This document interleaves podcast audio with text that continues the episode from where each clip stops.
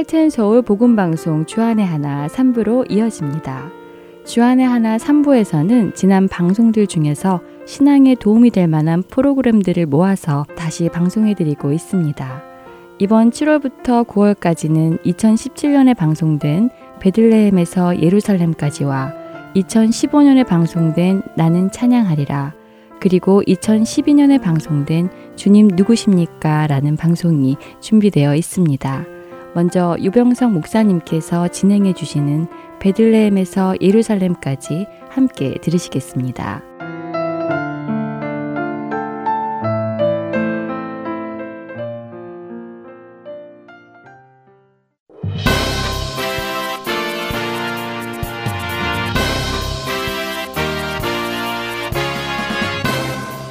청취자 여러분 안녕하십니까?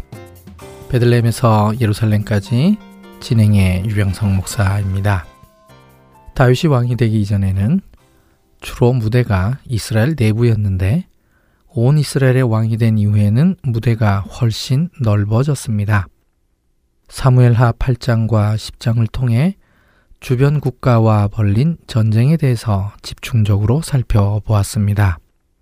성경에 기록된 순서가 사건의 시간 진행 순서에 따른 것이 아니었습니다. 그리고 각 전쟁이 단일 사건으로 끝나는 것도 아니기에 서로 겹치는 부분이 있을 수밖에 없는 것이죠. 다윗의 전쟁 순서를 개괄적으로 정리를 한다면 모압, 암몬, 아람, 에돔의 순서입니다. 암몬이 아람 지역에서 용병을 동원했기에 암몬과의 전쟁은 아람과의 전쟁을 동시에 진행한 것이었습니다. 그래서 암몬과의 전쟁을 사무엘하 10장에서 별도로 다룬 것이지요. 이렇게 따로이 다른 본문에서 설명한 것은 사무엘하 11장 사건의 배경이 되는 전쟁이기 때문입니다. 사무엘하 10장에서 아람 군대를 헬람에서 무찔렀습니다. 그 결과 아람 사람들이 다시는 암몬 족속을 돕지 못하게 되었습니다. 그래서 사무엘하 11장에서 라파성 전투를 할 때 아람의 위험 없이 암몬 족속하고만 싸울 수 있게 된 것이죠. 결국 10장은 11장을 위해 따로이 설명할 필요가 있었던 것입니다. 사무엘서 저자는 성경 독자들이 사무엘하 11장에 집중할 수 있도록 배려했는데 도대체 왜 그랬을까요? 분명히 이 안에 뭔가 있기 때문일 것입니다. 오늘 27번째 여정에서 그 내용을 밝혀보겠습니다. 여전히 암몬과의 전쟁 중입니다. 결국 이 전투에서 승리를 하기는 하지만 이 속에 큰 반전이 숨어 있습니다. 다윗의 범죄를 다루고 있기 때문입니다. 지금까지와 다른 다윗의 모습을 오늘 만나게 되겠습니다. 전체 사건의 배경을 한 구절 속에 표현했습니다. 사무엘하 11장 1절 그 해가 돌아와 왕들이 출전할 때가 되매 다윗이 요압과 그에게 있는 그의 부하들과 온 이스라엘 군대를 보내니 그들이 암몬 자손을 멸하고 라빠를 에워쌌고 다윗은 예루살렘에 그대로 있더라. 사무엘하 10장에서 다윗은 암몬과의 전쟁을 위해 두 번의 큰 전투를 치루었습니다. 첫 번째 메두바 전투에는 요압과 아비세를 중심으로 해서 출정시켰습니다. 두 번째 전투인 헬람 전투에는 다윗이 직접 출정했는데요. 방금 읽은 이 구절에서는 암몬과의 전쟁을 위한 세 번째 출정을 묘사하고 있습니다.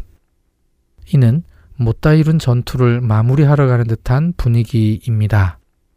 사무엘하 10장 14절에 뒤를 이은 전투로 보이기 때문입니다. 사무엘하 10장 14절 후반부 요압이 암몬 자손을 떠나 예루살렘으로 돌아가니라. 지금 이 구절을 통해 분명히 1차전에서는 암몬의 수도에 대한 전투가 없이 끝냈음을 알 수 있습니다. 오늘 배경이 되는 전투는 이들의 수도인 라파성을 공략하는 전투입니다. 그러므로 암몬의 항복을 받아내기 위해 펼쳐지는 최종적 전투로 볼 수 있습니다. 그 해가 돌아와 왕들이 출전할 때가 되매 이 말은 왕들이 전쟁을 하러 나아가는 시점이 있다는 뜻이 됩니다. 이스라엘은 크게 두 종류의 세일을 가지고 있습니다. 종교적인 것과 왕의 통치 연도를 계산할 때 사용하는 세해입니다.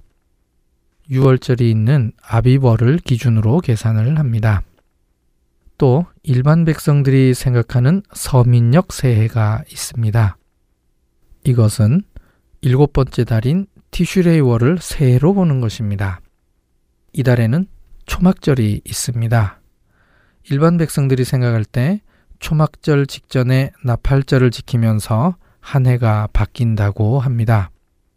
한 해가 바뀌면 바로 우기철인 겨울이 됩니다. 겨울에는 농사를 짓느라고 모두가 바쁜 시기이기에 바쁜 농사철이 다 끝나고 곡식을 막 거두어 드릴 즈음에 주로 왕들이 전쟁에 임합니다. 그래서 오늘 본문의 시점은 겨울이 끝난 후가 되는 것이죠. 그리고 6월절도 끝난 시점으로 추측합니다. 이 즈음이 전쟁하기에는 최적의 날씨가 되기 때문입니다. 3차 원정에는 1차 원정 때처럼 요압을 사령관으로 해서 출전시켰는데요. 다윗이 전투 현장에 없는 것이 이번이 처음이 아닙니다. 요압은 라빠성을 에워싸고 있었습니다. 라빠는 오늘날 요르단의 수도 암만입니다. 히브리어로 라바는 많다 혹은 위대하다라는 뜻인데요. 주변에 물이 많아서 이 이름으로 불렸을 수도 있고 이곳에는 옛날부터 거대한 성이 있어서 이 이름으로 불렸을 수도 있는 것입니다. 성경에는 신명기 3장 11절에서 처음으로 등장합니다. 바산왕 옥의 철 침상이 있었던 곳입니다. 이후 예레미야, 에스겔, 아모스 선지자가 아몬에 대한 하나님의 심판을 예언할 때마다 매번 등장하는 성읍이 이 라빠 성입니다. 이스라엘을 대표하는 성읍이 예루살렘이라면 암몬을 대표하는 성읍은 라빠이죠. 라빠가 하나님의 심판으로 파괴되면 결국 암몬이 하나님의 심판을 받은 것이나 마찬가지입니다. 동일하게 라빠를 점령하면 곧 암몬을 점령하는 것이죠. 한편 전쟁터가 아닌 예루살렘에 남아있는 다윗의 상태는 어떠했을까요? 사무엘 하 11장 2절 저녁 때에 다윗이 그의 침상에서 일어나 왕궁 옥상에서 거닐다가 그곳에서 보니 한 여인이 목욕을 하는데 심히 아름다워 보이는지라. 이제부터 우리 모두가 잘 알고 있는 다윗과 바세바 사건이 진행됩니다. 저녁 때에는 현재 우리의 시간 개념의 저녁보다는 좀 더 이른 시간으로 봐야 합니다. 히브리어로 바이에히 레엣 하에레브라고 기록되어 있는데요. 직역을 하면 저녁의 때가 되어가는 즈음에라고 할 수 있습니다. 해가 지기 직전 혹은 바로 직후라고 보면 됩니다. 아직 어둠이 내리기 이전이므로 분명히 사물을 구분할 수 있는 시간입니다. 바세바가 어떻게 목욕을 했길래 다윗이 이것을 봤을까? 이 질문을 누구든지 할 수 있습니다. 바세바가 의도한 사건이라고 보는 경우도 있습니다만 예루살렘 다윗성의 지형적 특징을 알면 이 사건이 우연히 발생할 수 있겠구나를 이해할 수 있습니다. 다윗성은 기드론 골짜기와 중앙 골짜기 사이에 우뚝 솟아있는 천연적 요새 형태인데요. 북쪽에서 남쪽으로 경사도가 심하게 기울어져 있습니다. 그러므로 만약 다윗의 궁전이 북쪽 제일 높은 곳에 위치해 있었다면 이 궁전의 지붕 위에서는 주변 가까이 위치한 모든 집들을 관찰할 수 있는 상황입니다. 이스라엘 사람들이 일반적으로 살고 있던 집을 가리켜 사방 구조 집이라고 하는데요. 영어로 room house 방이 4개가 있어서 붙여진 이름입니다. 한글 자음 디귿을 생각하시면 됩니다. 수직 방향으로 방이 하나 있고 여기에 수평 방향으로 방이 세 개가 연결되어 있는 형태인데요. 이 중 가운데 수평방은 지붕이 없는 마치 앞마당 같은 형태로 사용하는 구조를 말합니다. 그러니 한 글 자음 디귿 모양의 집이 되는 것이죠. 만약 바세바가 목욕을 했다면 자기 집 앞마당에서 했겠죠. 바로 그 시간에 다윗은 일명 시에스타라고 불리우는 오후 낮잠을 자고 일어나서 왕궁 옥상을 거닐었던 것입니다. 그래서 목욕하는 장면을 보게 된 것이죠. 다윗은 그 여인의 아름다움에 빠지게 되었고 누구인지 알아보라고 합니다. 사무엘하 11장 3절 다윗이 사람을 보내 그 여인을 알아보게 하였더니 그가 아뢰되 그는 엘리암의 딸이요 햇사람 우리아의 아내 바세바가 아니니까 두 명의 이름이 등장합니다. 바세바의 아버지와 남편의 이름입니다. 이 두 이름에 공통점이 있는데요. 둘 다 다윗을 위해 충성을 바친 30인 용사라는 것입니다. 30인 용사의 명단이 나오는 사무엘하 23장 34절에 길로 사람 아히도벨의 아들 엘리암과 그리고 39절에 햇사람 우리아라 바세바의 아버지도 30인 용사 중 한 명이었고 그녀의 남편도 30인 용사 중 한 명이었습니다. 바세바의 이름은 히브리어로 밧쉐바입니다. 뜻은 맹세의 딸이죠. 참으로 신기한 것은 바세바는 우리아가 죽은 후에 다윗의 아내가 됩니다. 하지만 예수님의 족보에서는 여전히 우리아의 아내로 나온다는 것입니다. 마태복음 1장 6절 다윗은 우리아의 아내에게서 솔로몬을 낳고 왜 바세바라는 이름 대신 우리아의 아내라고 나올까요? 분명 이유가 있을 것입니다. 사무엘하 11장 4절에 있는 그 여자가 그 부정함을 깨끗하게 하였으므로를 주석가들은 바세바가 생리가 끝난 후 목욕을 한 것으로 연결을 짓습니다.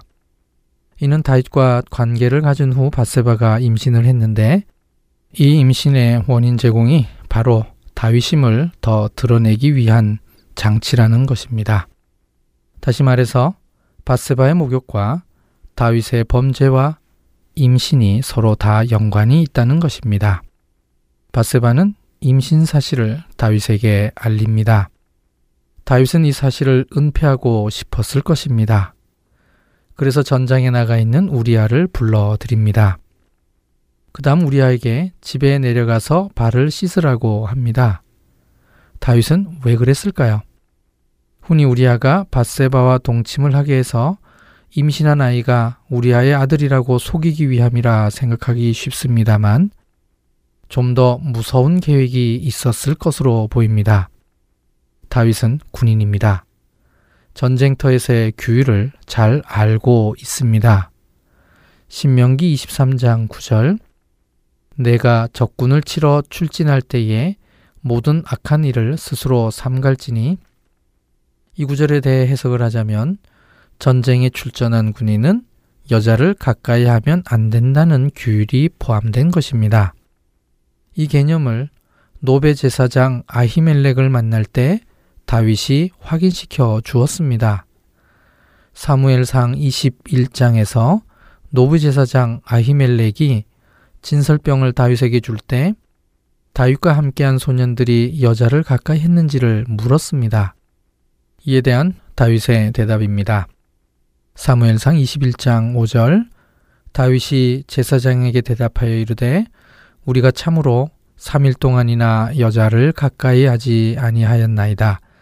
내가 떠난 길이 보통 여행이라도 소년들의 그릇이 성결하겠거든 하물며 오늘 그들의 그릇이 성결하지 아니하겠나이까 하매 다윗은 이 규율을 잘 알고 있었습니다. 그렇다면 다윗과 전쟁터에서 늘 함께했던 30인 용사들도 이 규율을 잘 알고 있었을 것입니다. 우리아는 평범한 병사가 아닙니다. 거기에다 우리아의 대답을 통해 이 전쟁터에 언약계도 나가 있었음을 알 수 있습니다. 사무엘하 11장 11절 우리아가 다윗에게 아뢰되 언약계와 이스라엘과 유다가 야행 중에 있고 내 주 요압과 내 왕의 부하들이 바깥 들에 진치고 있거늘 내가 어찌 내 집으로 가서 먹고 마시고 내 처와 같이 자리일까? 언약계가 전쟁터에 있다는 것은 지금 이 전쟁이 거룩한 전쟁임을 보여주는 것입니다. 이 구절에 야영 중에를 다르게 해석하는 사람들이 있습니다. 히브리어로 바 수콧이라고 되어 있습니다. 어떤 학자는 이 구절을 장소로 해석하는 것입니다. 요단 골짜기의 야복강 하류에 있는 수콧을 가리킨다는 것이죠.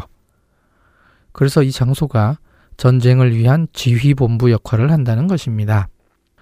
이 해석은 히브리어 문법적으로는 아무런 문제 없이 잘 어울립니다만 이 해석은 본문의 상황과는 잘 맞지 않습니다.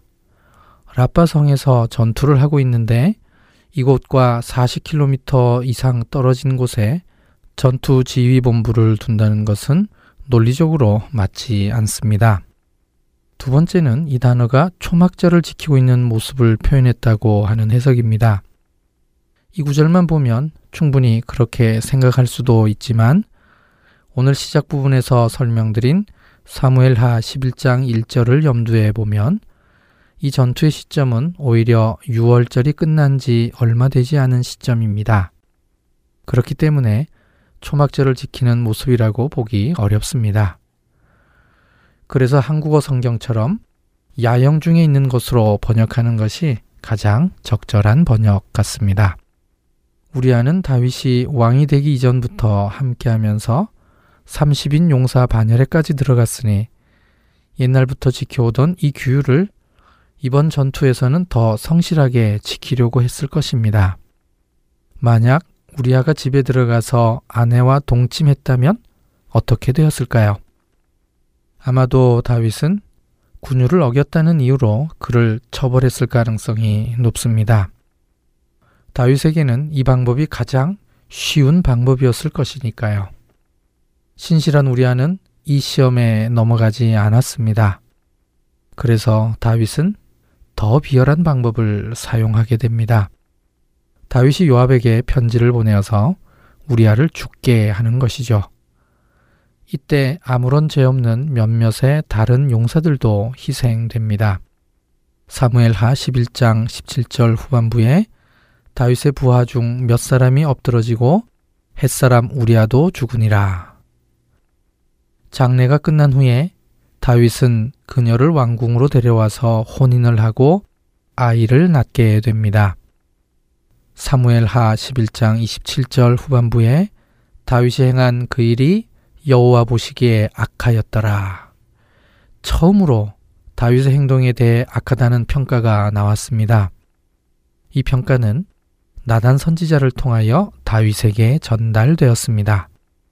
사무엘하 7장에서 다윗의 미래에 대해 축복의 예언을 한 사람이 나단 선지자였기에 이 사람을 통하여 다윗의 범죄와 그것에 대한 죄값을 선포하게 되니 다윗에게는 훨씬 심각하게 와 닿았을 것입니다. 나단 선지자는 비유를 들어 다윗의 범죄를 설명합니다. 너무나 유명한 비유입니다. 다윗은 이 비유를 듣고 비유 속의 사람은 죽어야 된다고 말했는데 나단 선지자는 그 사람이 바로 당신이라고 했습니다. 사무엘하 12장 10절 이제 내가 나를 업신여기고 햇사람 우리아의 아내를 빼앗아 내 아내로 삼았은즉 칼이 내 집에서 영원토록 떠나지 아니하리라 하셨고 다윗의 범죄는 하나님을 업신여긴 것이라고 합니다. 정말 심각한 범죄인 것이죠. 그것의 대가로 다윗의 집에서 칼이 영원히 떠나지 않을 것이라고 했습니다.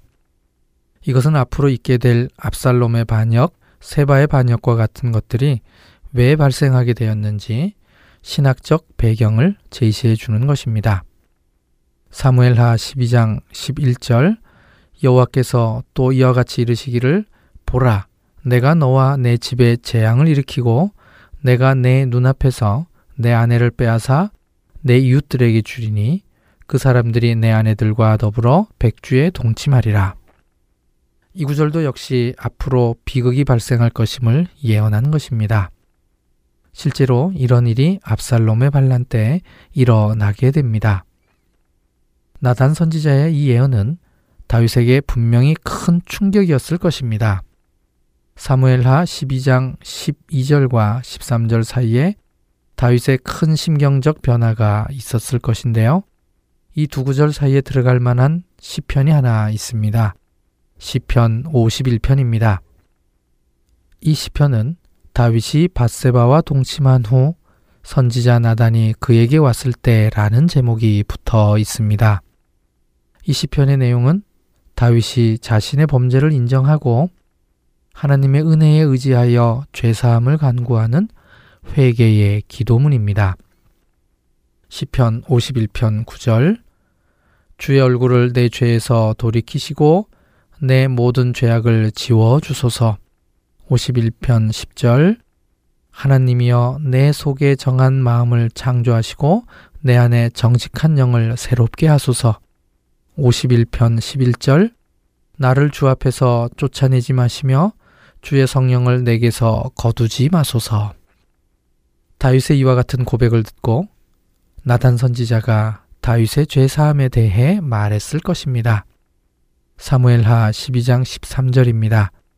다윗이 나단에게 이르되 내가 여호와께 죄를 범하였노라 하매 나단이 다윗에게 말하되 여호와께서도 당신의 죄를 사하셨나니 당신이 죽지 아니하려니와 왜 갑자기 나단 선지자가 죄 사함을 말했는지는 시편 51편을 같이 염두에 두고 읽으면 이해가 될 것입니다. 다윗의 죄를 용서는 해주셨지만 이 일로 낳은 아이는 반드시 죽을 것이라고 했습니다. 다윗이 이 아이를 위해 금식까지 하며 기도했지만 결국 그 아이는 죽습니다. 그리고 바세바를 통해 새로운 아이가 태어납니다. 그 아이가 바로 솔로몬입니다. 그런데 하나님께서 나단 선지자를 보내 솔로몬에게 다른 이름을 하나 더 지어줍니다. 사무엘하 12장 25절 선지자 나단을 보내 그의 이름을 예디디아라 하시니 이는 여호와께서 사랑하셨기 때문이더라. 솔로몬은 히브리어로 슐로모입니다. 이 이름은 샬롬을 어근으로 해서 나온 이름입니다. 그런데 이 이름을 헬라어 성경에서는 솔로몬 또는 살로몬으로 음력되어 라틴어 성경에서 솔로몬으로 음력하는 바람에 오늘날 솔로몬으로 굳혀진 것이죠. 그런데 정말 특이한 것은 하나님께서 솔로몬에게 다른 이름을 하나 더 주셨다는 것입니다. 예디디아는 히브리어로 예디디아인데 여호와의 사랑하는 자 혹은 여호와의 친한 친구라는 뜻입니다. 이렇게 좋은 이름이 있는데 이상하게 다른 곳에서는 한 번도 사용되지 않습니다. 오늘 본문에서 유일하게 단 한 번 나온 이름입니다.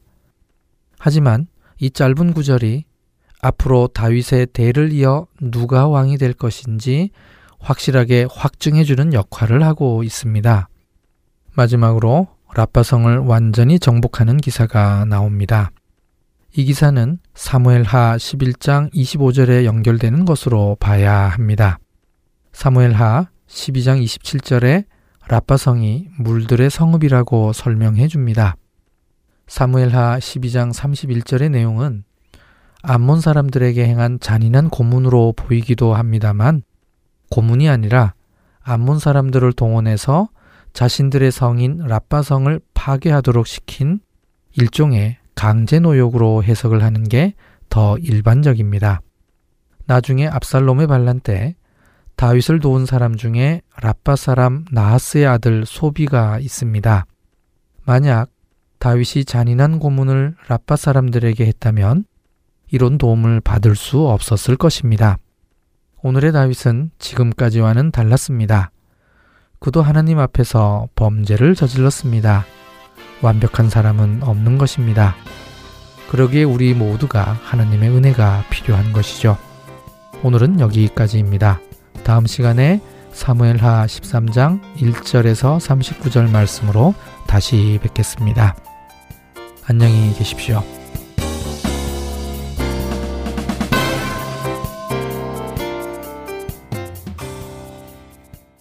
그 크신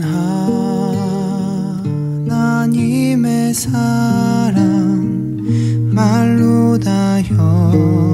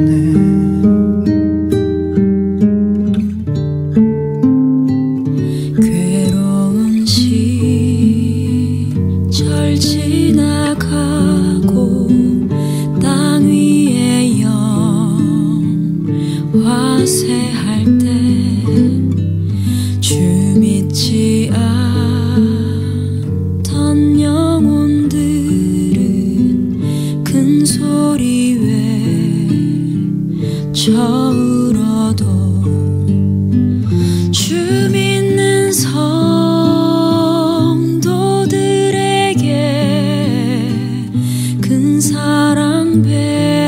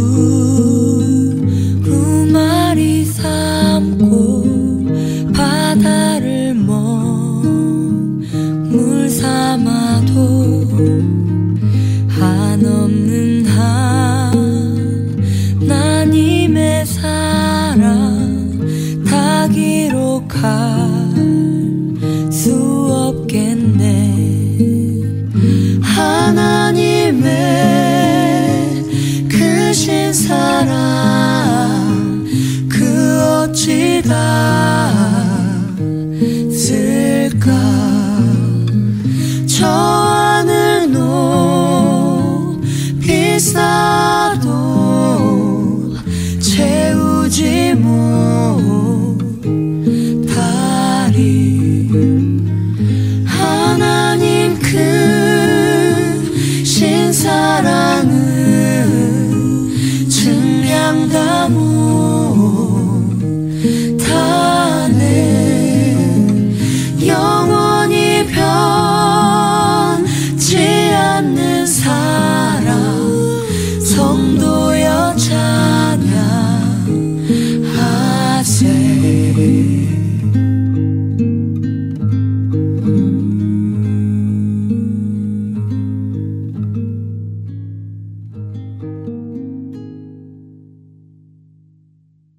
계속해서 나는 찬양하리라 이어드립니다.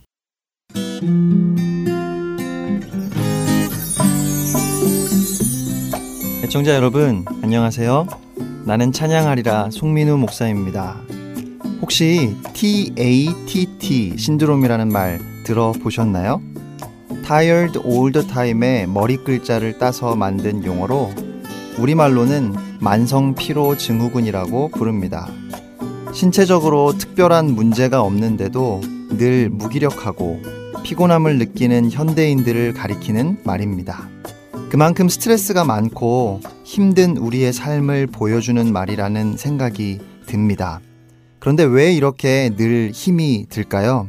저는 그 이유가 우리가 자꾸만 자신을 바라보고 세상을 바라보기 때문이라고 생각합니다.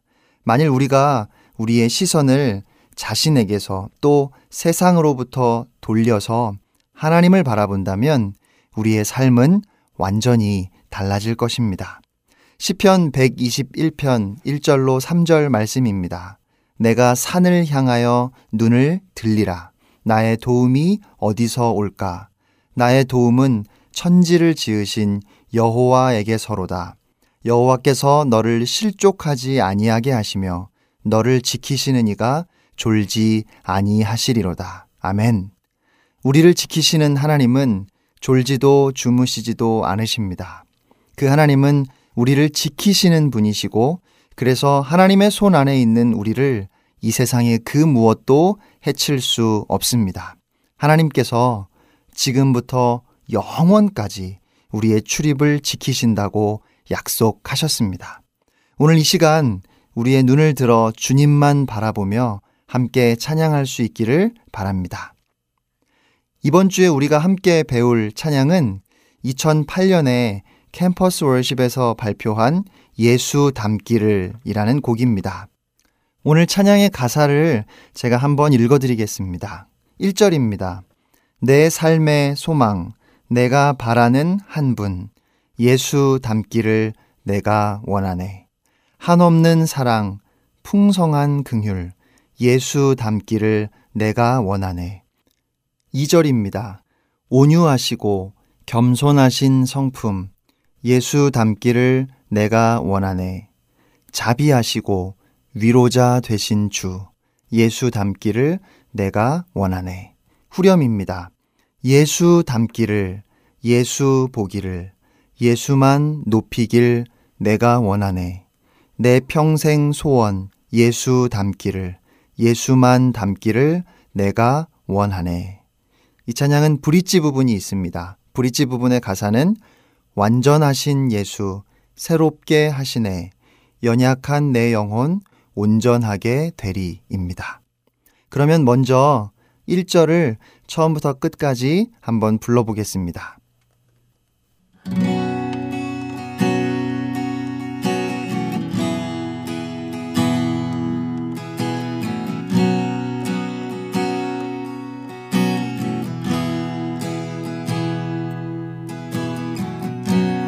내 삶의 소망. 내가 바라는 한 분 예수 닮기를 내가 원하네. 한없는 사랑 풍성한 긍휼 예수 닮기를 내가 원하네. 예수 닮기를 예수 보기를 예수만 높이길 내가 원하네. 내 평생 소원 예수 닮기를 예수만 닮기를 내가 원하네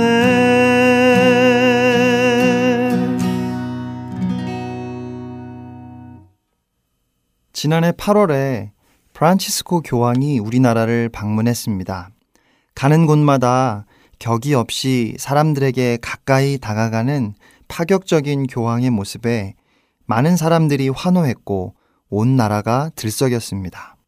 그러면서 한편에서는 기독교를 비판하는 목소리가 들려왔습니다. 존경할 어른이 없는 개신교의 현실이 서글프다는 젊은이들이 많았습니다. 저는 목회자의 한 사람으로서 저 자신부터 참 부끄러웠고 또 미안한 마음이 들었습니다. 그런데 어떻게 보면 기독교에는 존경하고 모델로 삼을 수 있는 사람이 없는 것이 당연한 것인지도 모르겠습니다. 성경에 수많은 인물들이 나오지만 그 중에 누구도 우리의 모델이 될 수 없기 때문입니다. 오히려 성경은 모든 사람들의 연약함, 불완전함, 죄악, 그리고 실패를 말하며 그와 대조되는 오직 한 분을 말하고 있습니다.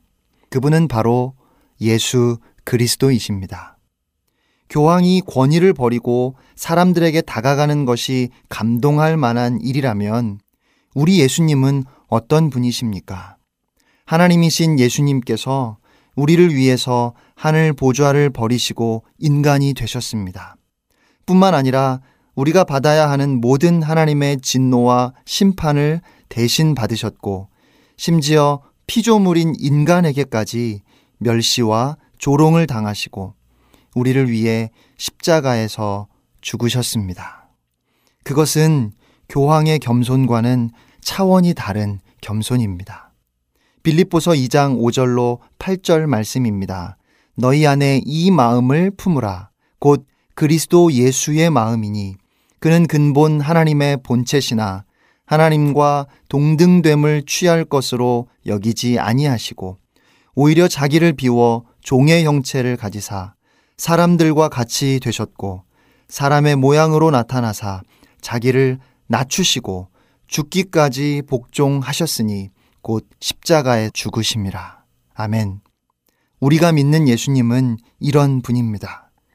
우리는 예수님을 믿기에 오직 예수님만 바라보며 예수님 한 분만으로 만족합니다.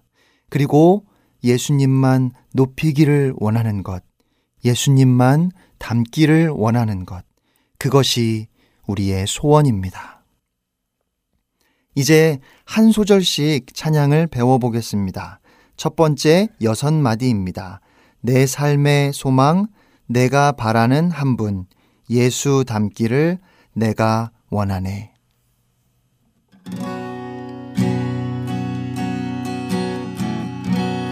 내 삶의 소망. 내가 바라는 한 분 예수 닮기를 내가 원하네. 두 번째 여섯 마디입니다. 한없는 사랑, 풍성한 긍휼, 예수 닮기를 내가 원하네.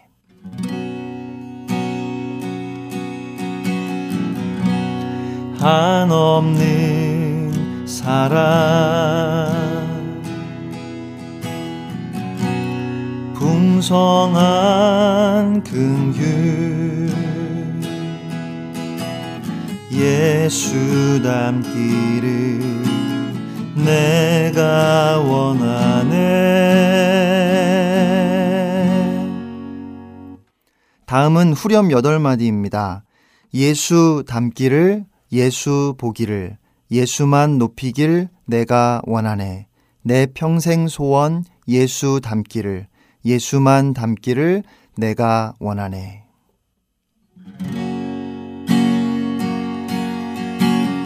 예수 닮기를 예수 보기를 예수만 높이길 내가 원하네.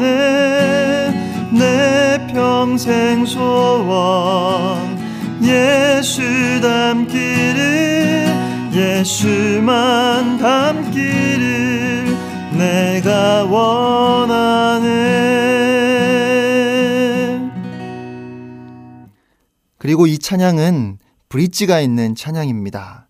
브릿지에 대해서는 오래전에 한번 설명한 적이 있지만 못 들으신 분들을 위해서 간단하게 한 번 더 말씀드리겠습니다. 브릿지는 후렴까지 다 부른 후에 다시 후렴 부분을 강조하기 위해서 곡의 긴장을 돋워주는 부분입니다. 이 곡에서는 브릿지가 8마디로 되어 있고 보통 두세 번 반복합니다. 브릿지 부분을 한번 불러보겠습니다. 완전하신 예수 새롭게 하시네 연약한 내 영혼 온전하게 되리.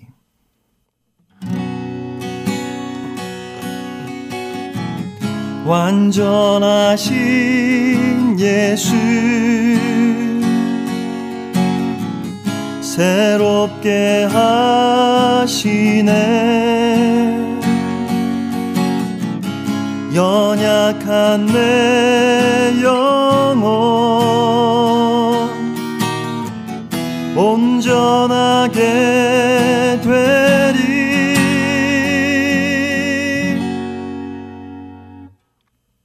이렇게 브릿지 부분을 부른 후에 다시 후렴을 반복하게 됩니다. 그럼 이번에는 2절로 브릿지 부분까지 이어서 함께 찬양하시겠습니다. 2절 앞부분의 가사는 온유하시고 겸손하신 성품 예수 닮기를 내가 원하네. 자비하시고 위로자 되신 주 예수 닮기를 내가 원하네.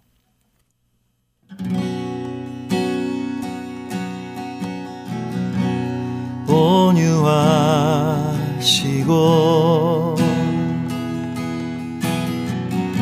겸손하신 성품. 예수 닮기를 내가 원하네. 자비하시고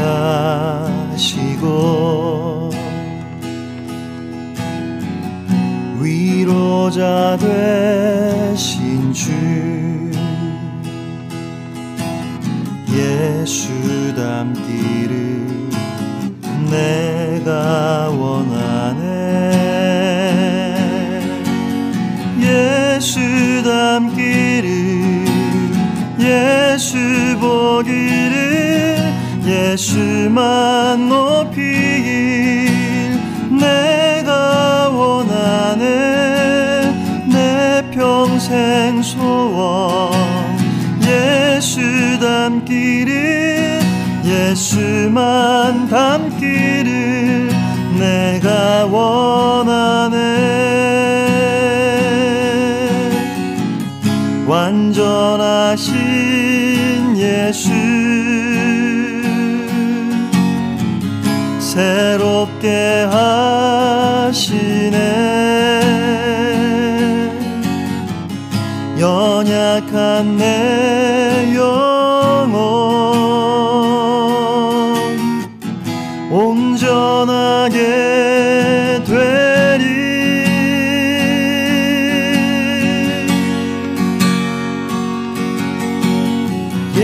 예수 닮기를 예수 보기를 예수만 높이길 내가 원하네 내 평생 소원 예수 닮기를 예수만 닮기를 내가 원하네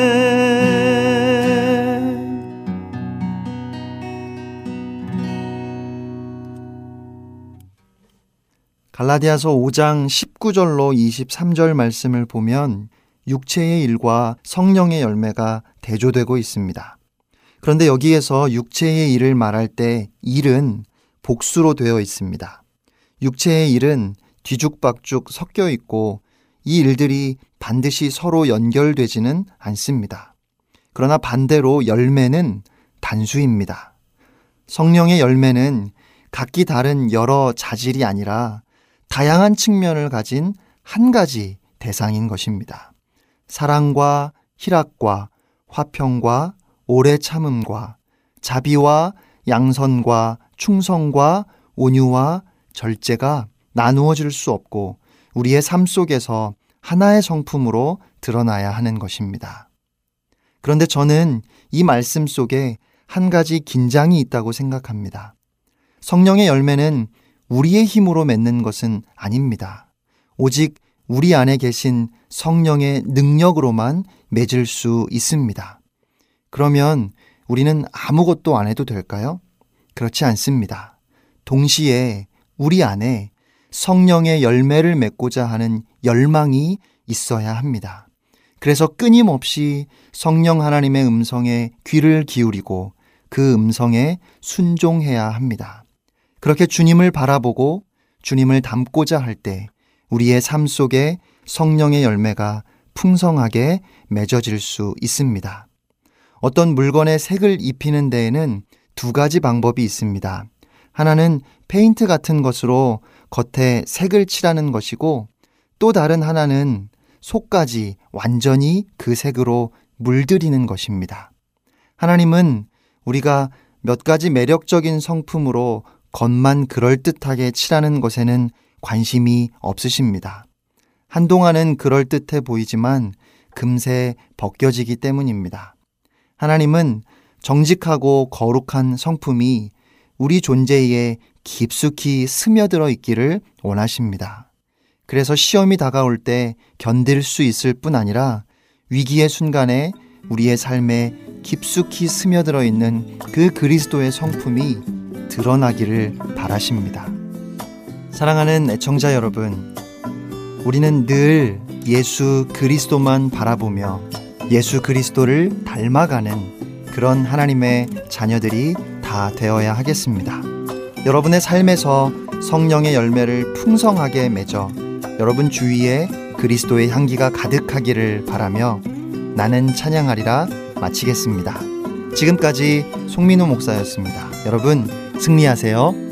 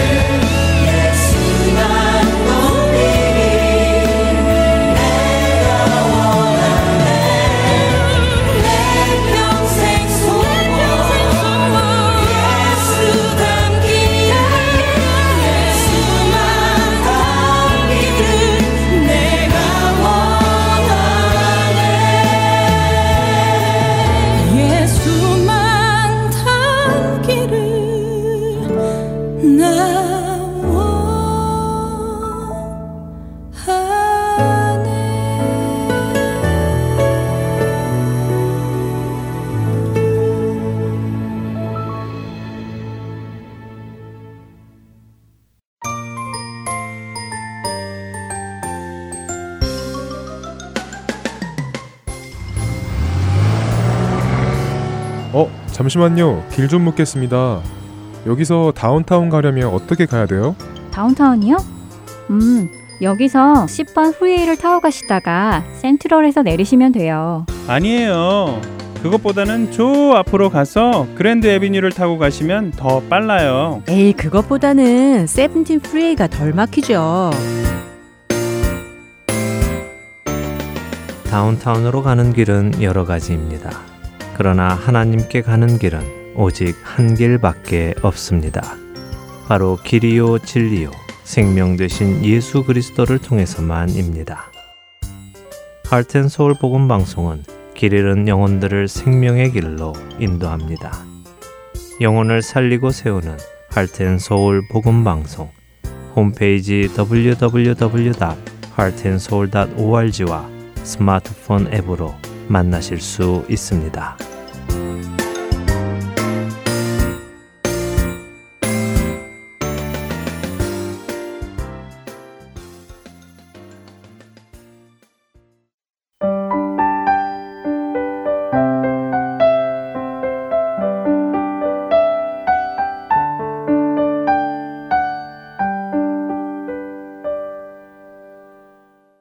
주님 누구십니까? 함께 하시겠습니다.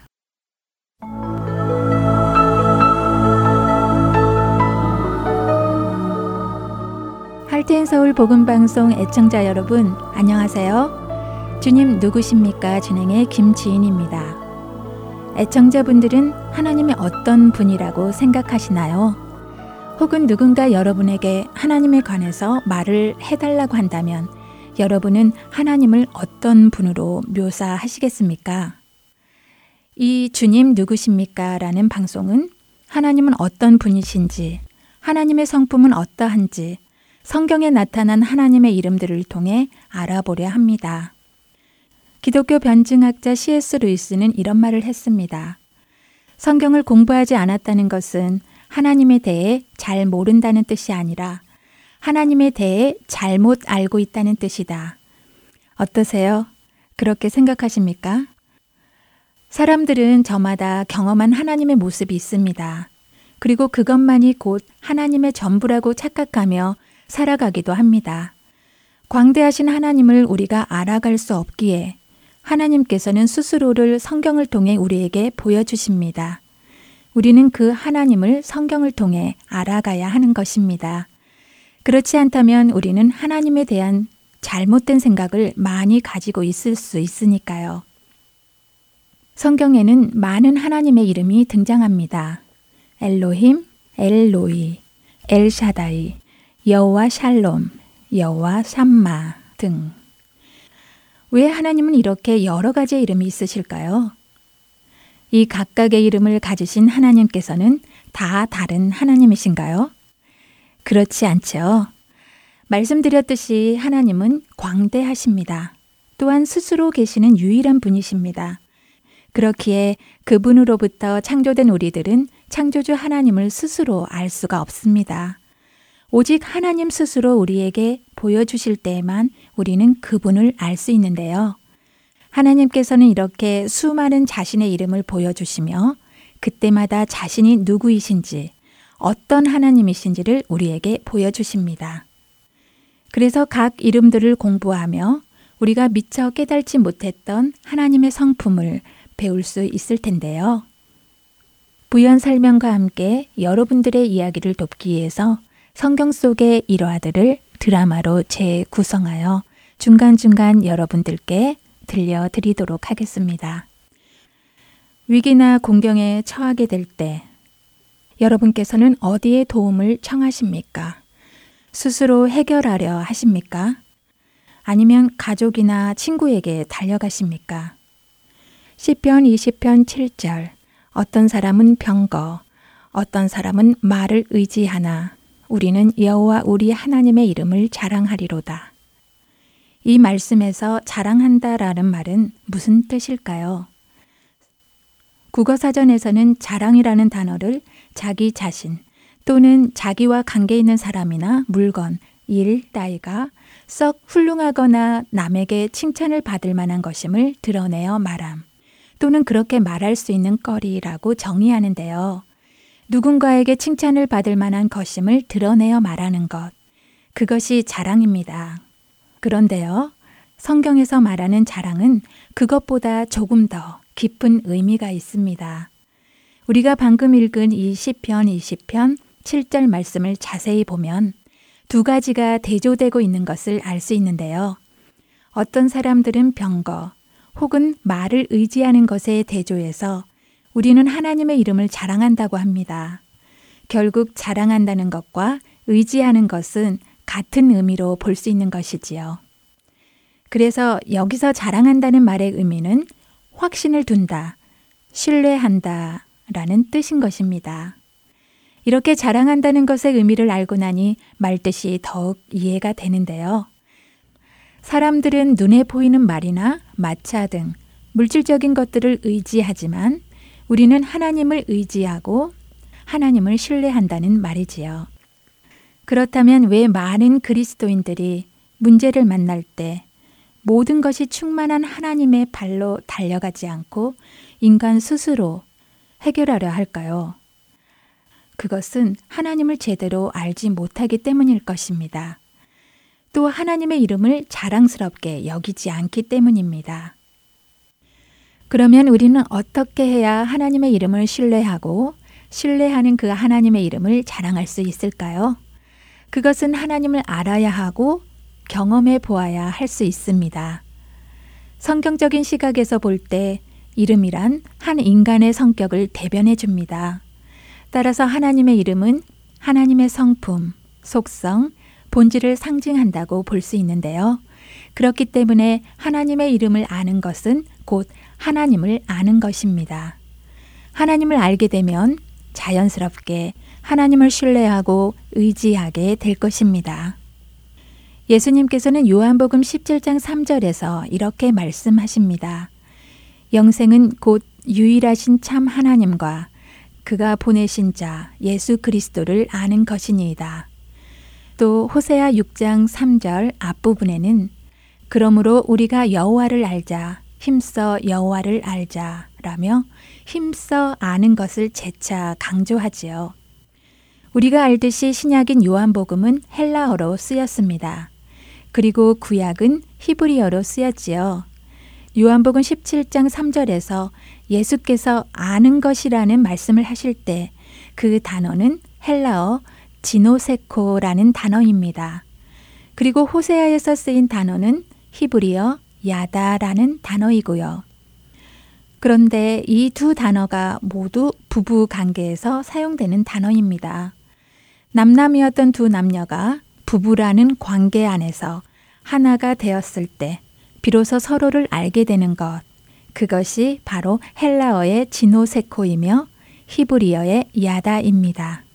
우리가 하나님을 아는 것 역시 그만큼 친밀한 관계를 가져서 알아야 한다는 것입니다. 하나님께서는 나를 잘 아십니다. 이제는 우리가 그분을 알아가야 할 때입니다. 이 프로를 통해 한 주 한주 하나님을 야다 알아가기를 원합니다. 마지막으로 잠언 18장 10절 말씀입니다. 여호와의 이름은 경고한 망대라. 의인은 그리로 달려가서 안전함을 얻느니라.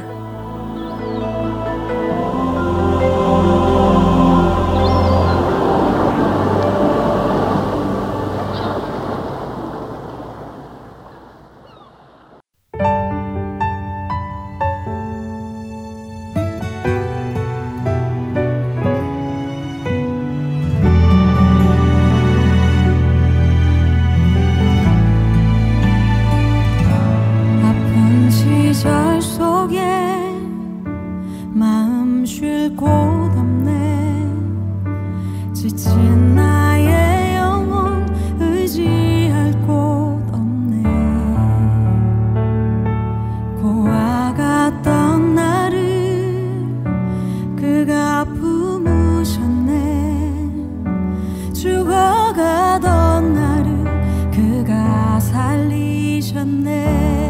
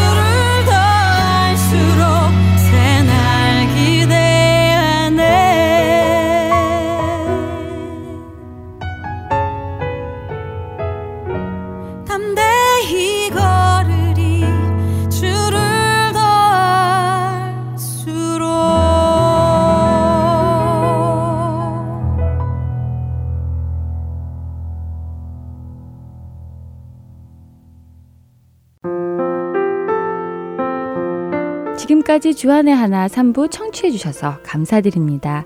홈페이지 www.heartandsoul.org에서 특별 방송을 클릭하시면 더 많은 지난 방송들을 청취하실 수 있습니다. 언제나 주안에서 강건하시길 바라며 다음 주에 뵙겠습니다. 안녕히 계세요.